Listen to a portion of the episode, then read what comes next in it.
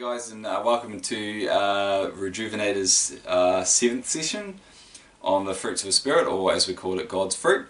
Um, it's great to have you here today. Um, we've got a couple of changes uh, that coming out this week. We're changing to a Tuesday um, to try and get a few different people in because we've had quite low numbers over weekend conflicting with church.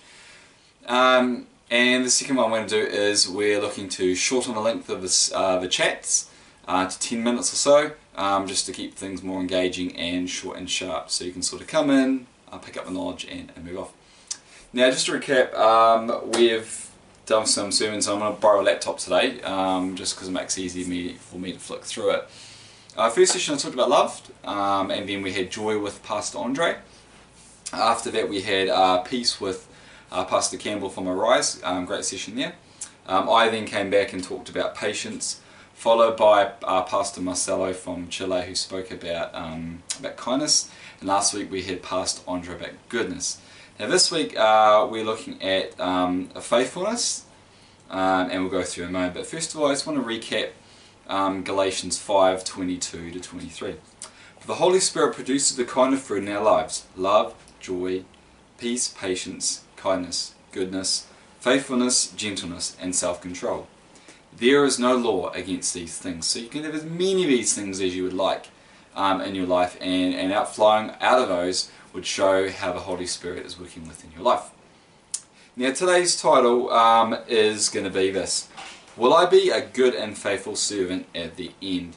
And we're not talking about today, um, we're talking about the end. Like, how do you sit with your faithfulness over time with the Lord? Um, one of these great uh, sermons I had the other day or listening to someone, I think it was Pastor Jimmy Evans, and he was talking about how like God doesn't just shove us into a mold like we might with our with our boyfriend or girlfriend or spouse or with parents just want to change things so we get a fire hydrant out. But what he said is Jesus actually um, just molds us slowly. He he drips the water over us. He doesn't all of a sudden just wants to change in an instant. So it's the same as this. You know, where are we as a good or faithful servant at the end of our times? Now, um, what I want to do today is um, someone who has the Holy Spirit living in their lives will be someone who displays faithfulness in their lives. So what I want to do is I want to put a couple of key points today. Um, and I want to just to share some of the people I've sort of come akin to, to thinking of their faithfulness or what faithfulness looks like for people.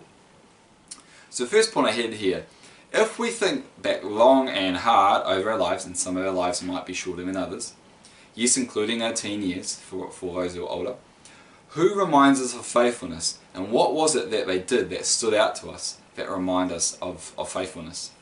Now, when I think of that, I think of people, um, like your people at church who just stand in the door week after week after week. They're good and faithful servants.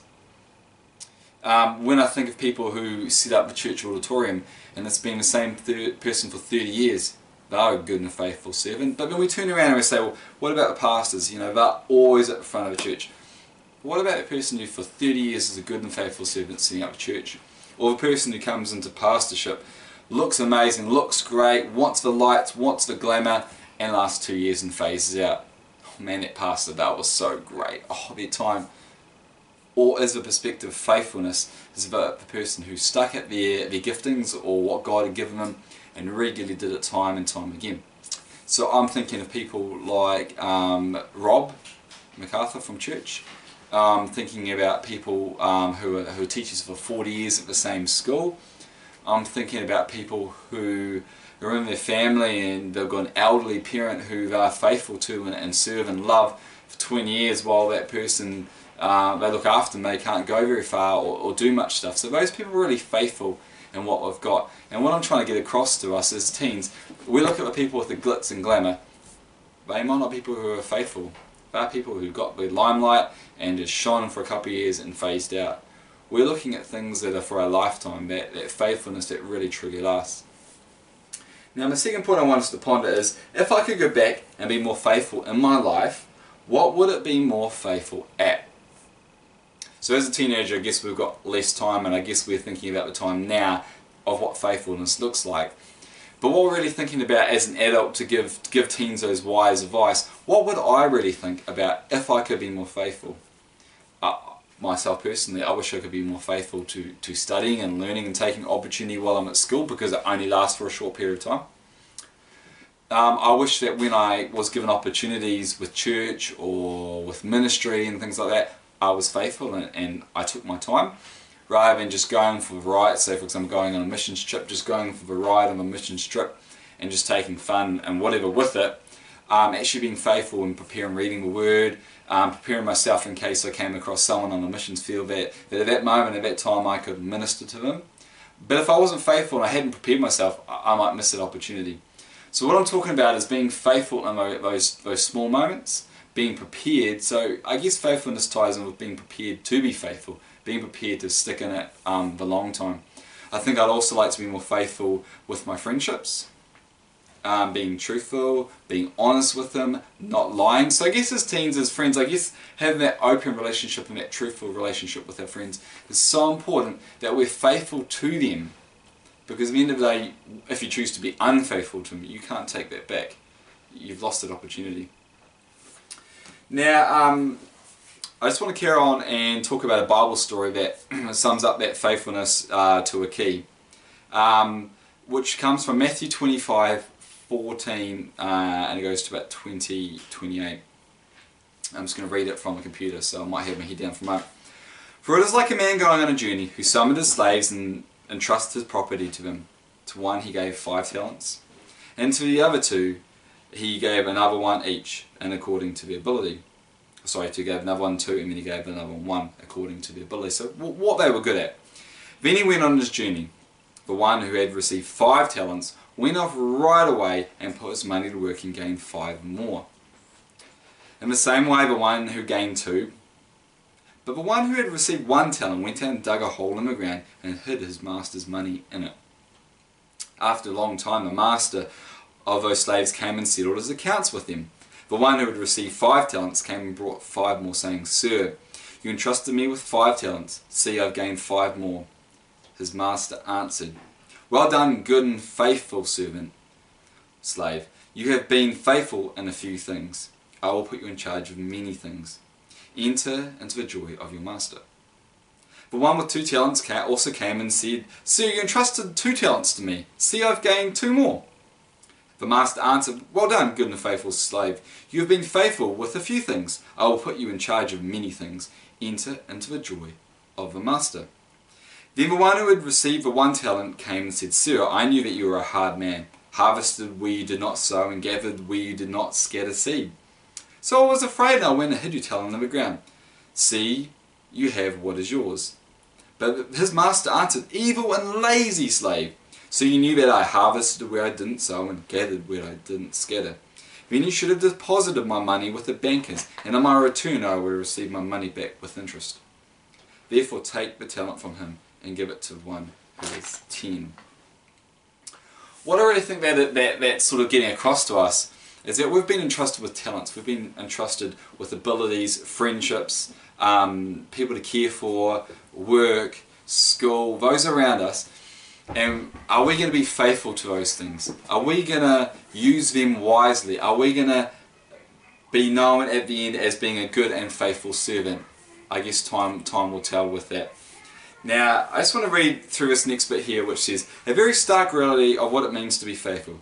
I guess in a nutshell, we either are faithful or we're not faithful. I don't think there was an in-between between those people. The guy buried in the, in the ground thinking, hey, I'll, I'll faithfully bury it there because I'm afraid of you. I'm afraid of my talents, I'm afraid of giving that my good go.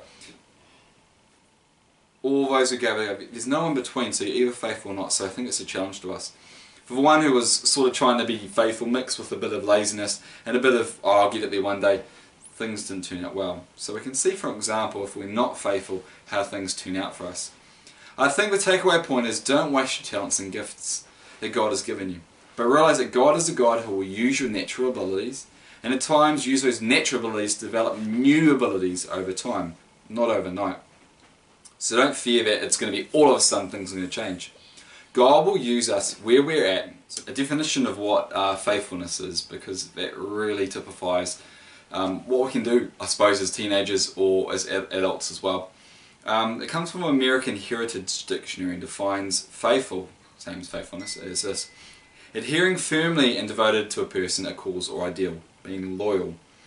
Having uh, or full of faith or belief. Worthy of trust or belief or reliable. Con consistent with truth or actuality.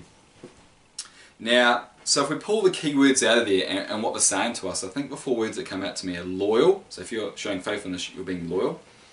If you're showing faithfulness, there's a faith and there's a belief in other people because generally when you're showing faithfulness, you're applying to other people. Uh, that you're reliable towards other people um, and you're truthful with how you're acting and talking to people.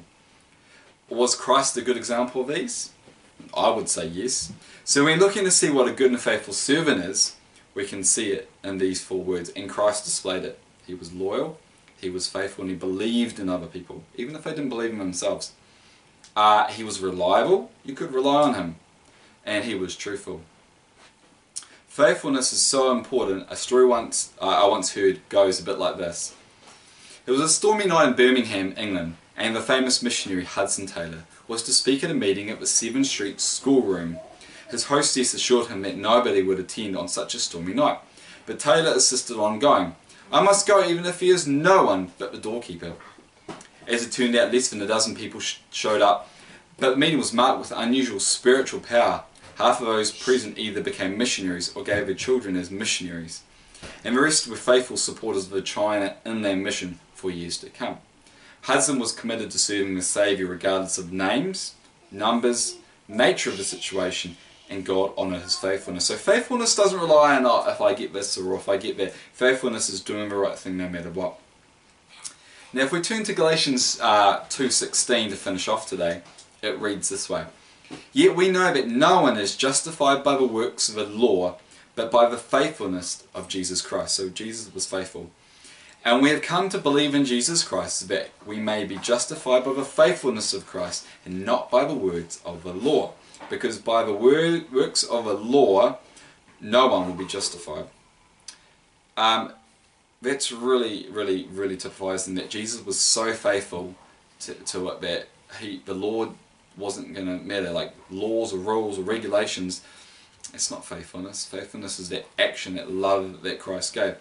So Christ was a great example of faithfulness. So if we're looking for someone to help us in knowing how to be faithful, why we should be faithful, when to be faithful, how to be faithful, he's the everlasting example. And myself, I can't give you a great, a perfect example because I'm not perfect.